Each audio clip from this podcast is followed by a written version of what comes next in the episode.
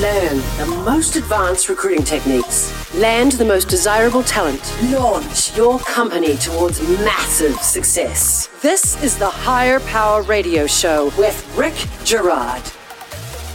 The keys to attraction and retention are transparency and process. Just like having a strong interview structure, compensation structure is also just as critical. Having a clearly defined salary thresholds allows people to be comfortable with your environment while eliminating the uncertainty in the minds of your employees. I'm Rick Girard, and welcome to the Hire Power Radio Show. We help entrepreneurs and business leaders win the right hire. Our mission is to share insights from top performing rebel entrepreneurs, disruptors, and industry experts like our guest today, Mr. Lewis Barrel. He is the founder and CEO of Rocketplace. Rocketplace is a curated marketplace of high quality professional service providers. Lewis is a three time founder, investor, and board member. He began his career as a partner at Andreessen Horowitz and was previously a Y Combinator partner part time. Outside of being an entrepreneur and investor, Lewis is an avid cook and has been recently perfecting his homemade pizza. It's a great show at lunchtime, and you mentioned pizza. I'm hungry, Lewis. You're keeping me from pizza right now. Welcome to the Hire Power Radio Show today.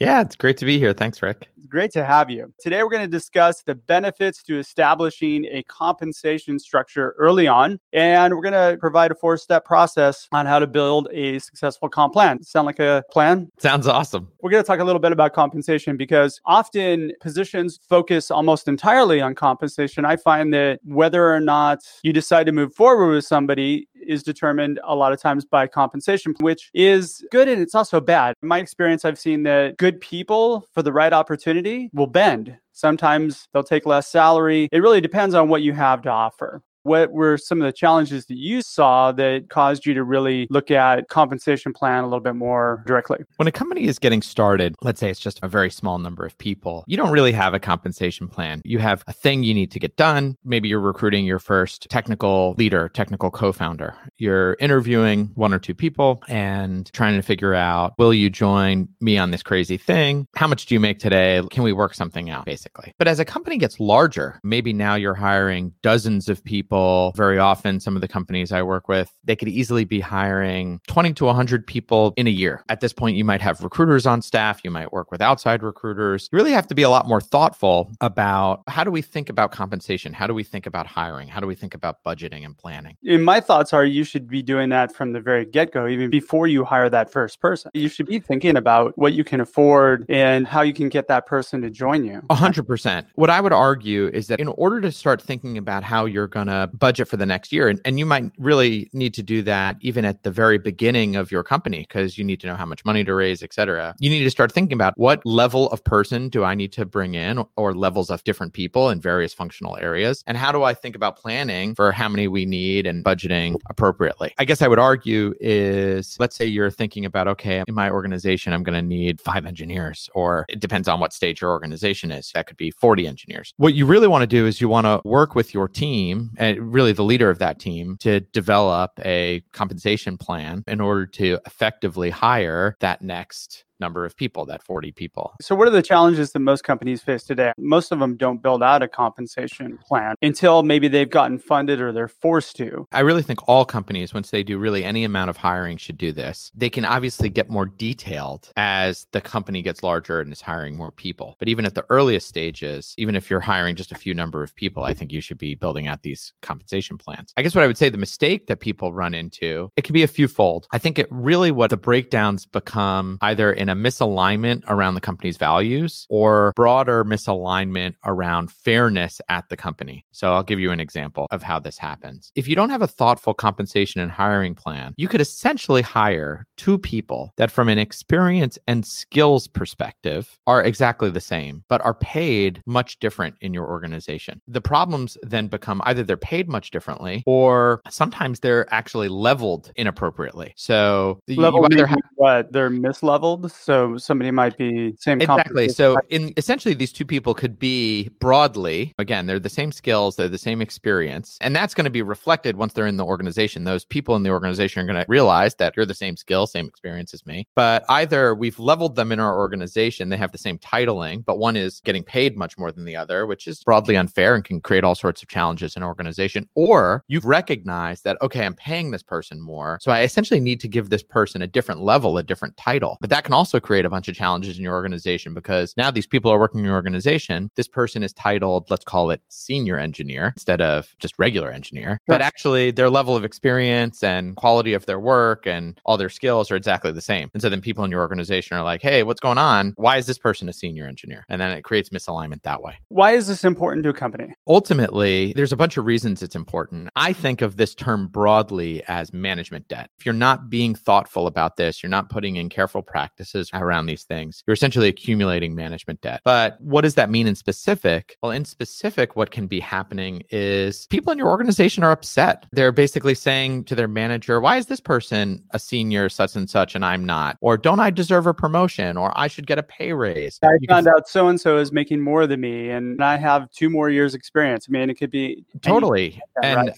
so that, that and, could be an example. Or the challenge also can be as your organization gets larger and you're hiring directors and managers, et cetera, who are building out their own teams. And actually, they're hiring in a haphazard way, they're compensating in a haphazard way. It's creating misalignments of different leveling and promotion. And the people that you hired into your company who now have to go and hire other people, they don't have any guide on how to do that and keep it structured. If you're talking about retention, which is a big concern for a lot of CEOs right now, transparency is the one thing that cinches retention. We get all those questions out of people's heads. They become way more comfortable with being there if they don't have questions about, hey, am I being compensated fairly? And right now you have a lot of fear out there. So people are scared. So it just keeps people engaged. Yeah, and there's really two types of fairness. There's internal fairness that happens within your organization, and then there's external fairness. Like what is my market value externally? And both of those need to be managed effectively. And then I guess maybe the third part, excuse me, this goes to internal fairness that really needs to help translate into the whole organization is performance. Okay, I'm at the organization and am I performing as expected for my level? And that's both you as an individual employee, am I performing as expected and am I getting the appropriate feedback for my level and am I growing and what does it take to get promoted? But but then also actually for the managers themselves. Are they communicating performance expectations correctly? Are they holding the people reporting to them with the right level of accountability? Are they letting people go if they're underperforming? Yeah. so that, that kind of give and take can really get out of whack, actually, if your compensation structure is out of whack. Yeah. Are you managing expectations properly? Are you setting performance metrics that are reasonable that people can attain? Exactly.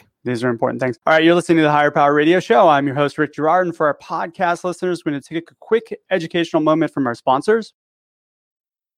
Check out stridesearch.com. There you'll find additional resources and content to help you land great hires. Our guest today is Lewis Barrel. He's the founder and CEO of Rocketplace, and we're discussing compensation packages and the importance of it. And I'm going to lay out a plan that you can plug into your business that'll help you define and build out your own organizational compensation package. So, where do we start? If I'm a new CEO and I'm coming to you for advice, Lewis, what are you going to tell me to do as far as building out a comp package? Yeah. So, the first thing that you need to do is you actually really need to discuss what the values are at your company. For example, at Rocketplace, for me, when I'm building a compensation plan, it's very important for me that we have alignment, transparency, fairness within our organization. And we know what that means. So, for example, we will come up with, let's say, where we're paying people based on, we'll look at external data for different levels and different functional areas. There might be a wide range of compensation for these people. Given the data we looked at and what we think the market value is, we'll come up with this is what we want to pay for these levels for these functional areas. And we're transparent about that. But you're um, it all back to your corporate values first. Exactly. But different companies, for example, Netflix is famous for having a totally different set of values on this. They don't say necessarily everyone at different levels are going to get paid the same. They say the way we compensate people is what your individual market value is, and we'll top that by 10%, basically. Yeah, and they got the money to do it too. And they have the money to do it. And that's how internally they're like, our value system is we're going to recruit the very, very, very, very, very best people and we're going to pay them better than anybody. And that's how we operate. You could also think of Wall Street trading firm, hedge fund, thinking about compensation different than my organization. Maybe, for example, they might be okay with everybody making different amounts of money. And they might say to themselves, actually, what we want is we're not going to be transparent about our compensation at all. We want people that are going to have to negotiate their compensation because actually, in our organization, negotiation is such a critical skill that we want essentially to incentivize this constant negotiation. That wouldn't work at my organization. It's not what we value. So that's actually step one. So really think about what your core values are and then think about that as you're building out your compensation package. Exactly. How do you want it reflected in your compensation? For example, you mentioned fairness. That's probably one of your corporate values. You want to make sure that everything's fair. So across the board, you need to put in measures that build fairness into that compensation structure. Exactly. So step two is actually working with the leaders in your organization to what I call is building out your compensation matrix. So the way the matrix looks is, and I'll simplify this a little bit because they can get more complicated. For us,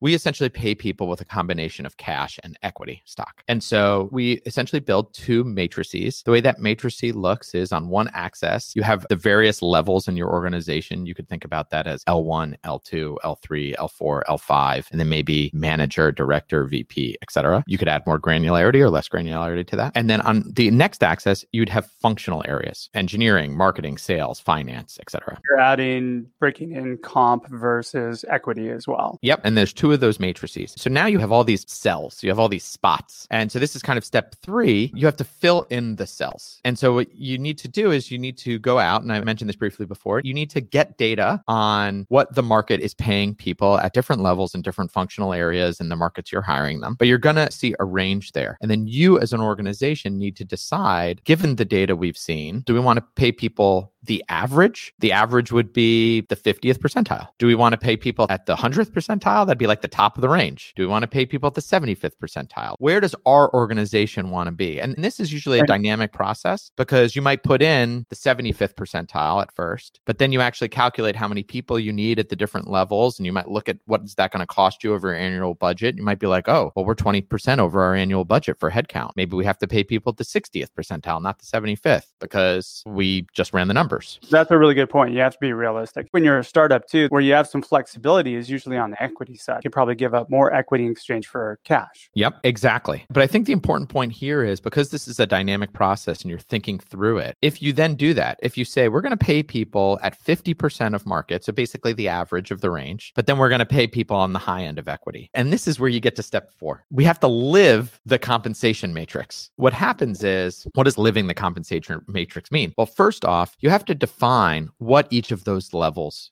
really means for L3 engineering. What does that mean from an experience perspective, from a skills perspective? How do we interview for that role, which is going to be different than how we interview for a manager role. And then what is the associated compensation with that? And if we've decided that we're paying people at the 50th percentile but high in equity, we have to recruit people at that level. And here's the problem where people get messed up. People then recruit somebody in an interview process and they think they're great. They've sourced them and interviewed them on the L3 level, but they've pre decided that based on how they're going to build out their company, they're going to try to be average for cash, but high on equity. But then the person says to you, Oh, I make $25,000 more because I'm coming from this bigger company and that's what I want. That's not having the conversation with the candidates up front to see if they're positioned correctly. I find that there's people that will take less salary in exchange for more stock, especially in the Valley everybody knows that stock is king. Oh, that, and totally, people will take it if you're recruiting the right people and you're communicating to them effectively. You got to communicate those expectations up front. Absolutely. But the thing that you don't want to do, and this can happen at a lot of companies, is the hiring manager wants to do one of two things. They want to say either we're off market on our L3 box, so we should pay this person more because look, this person coming from this other place is getting paid more, so we're off market on our L3 box. That's a problem because if you do that, you've now messed up your whole budget and plan for what you were your hiring budget and plan, or you've broken your value around fairness because all the other L3s that you did previously hire, you're now paying this L3 $25,000 more. Yeah. So that's the first problem that happens. And then they all find out about it and then got an issue. Or yeah, the other way, employees do talk. Oh, you know, of course. Everyone knows. Everybody knows employees who talk, but there's still some naivety among managers where you have this non confidentiality agreement or what have you, but people still talk. They all know what each other makes. So just know that they're going to find out. And this can go into lots of issues around diversity and inclusion, but do you want how your compensation is defined in your organization based on who's the best negotiator? Or do you want to define your own value system? And I would argue you want to define your own value system. Yeah, so the other problem that you're no way but for salespeople, you might. Exactly. Yeah, yeah, exactly. Maybe salespeople, you want it to be the other way. So then the other problem that happens is so your manager knows this. Your hiring manager knows can't pay an L3 more. My organization will not let that happen. I mean, I have all these other L3s. So instead, what I'm going to do is I'm actually going to hire this person as an L4 because L4, I can get them the cash they need. But here's the problem this person isn't actually an L4. I recruited them as an L3. I sourced them as an L3. I interviewed them as an L3. But now the only reason I'm making them an L4 for is because I want to compensate them in a different band. And now you've got a different type of management debt. Now you've brought a person into the organization that actually you and the hiring committee believed was an L3. And now you might have performance issues. And it's a different issue. It's that L3 on your team looking at this person being like, we have the exact same skills, we have the exact same experience, we're doing the same work. You know, I should get promoted. Why aren't I an L4? That creates dissension in the ranks. If you're the hiring manager, you're going to lose respect real quickly from your people. Exactly. And it also could potentially mess up your budget budget because actually maybe you were supposed to be recruiting a bunch of L3s and in your plan and yeah. now you're bringing on L4s and it can mess up your budget. That's the other thing you have to watch out for when building compensation plans like this that creeps in. We're getting pretty close to time, Lewis. What would be two or three key takeaways that we can give the audience that they can plug into their business today? I certainly think for me, again, it starts with defining your values. The other takeaway for me is really about this is the methodology that works for me. I'm certainly not saying that all companies should adopt this methodology. But what I would push all companies to do is define their own methodology. Really be thoughtful about what does it mean to bring people on? How do you hire them?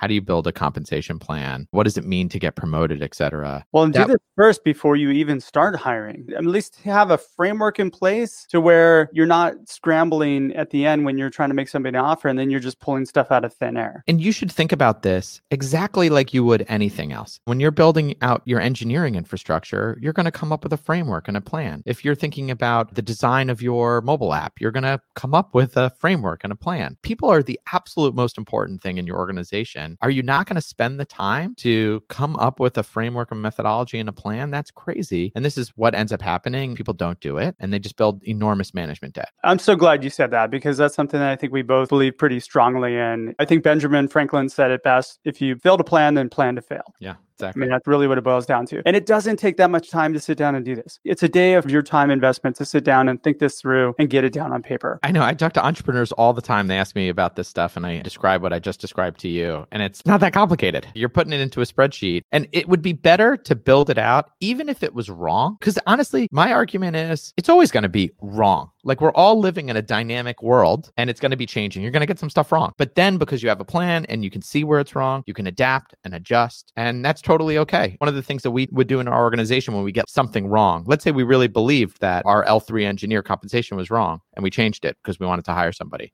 But you know how we fixed that? Because we believe in fairness. We just went to all the people that we previously hired at that level and we just said, everyone just got a pay raise. And this isn't a performance based pay raise. We've changed the matrix. We decided that we messed it up. You didn't even have to negotiate for this new money because that was the right thing to do. And you should yeah. have gotten it. And that keeps people happy and man, alleviates a lot of headache for you as a manager. Lewis, well, we're just about out of time for today's show. I want to thank you for your time investment today and I want to welcome you to the Hire Power Radio community. Now, what would be the best way in which members of our audience can reach you, find your company, all that good stuff? Yeah, we're at rocketplace.com. We just launched a few weeks ago. So if anyone's looking to hire service providers, recruiters, software developers, mobile designers, etc., you can go to rocketplace.com and search. You can reach me at lewis at rocketplace.com. Find me on LinkedIn, Facebook, Twitter. I'm Lewis Barrell. Yeah, that'd be awesome. Well, thanks so much for joining us today. And I also want to thank our listening audience for tuning into this week's episode of Hire Power. Quick thanks to our team, Brian Colburn, Andrea Ballin, and Ayla Girard. If you're listening to the podcast, please subscribe, review, and share. We're listening. We welcome your feedback. After all, this show is for you. You can join the Hire Power Radio community at hire, H I R E, power, P O W E R, radio, R A D I O.com, or you can drop me an email at rick. Tune in next week. Our guest is going to be Darius Mishradza. Totally butchered that one. Sorry, Darius.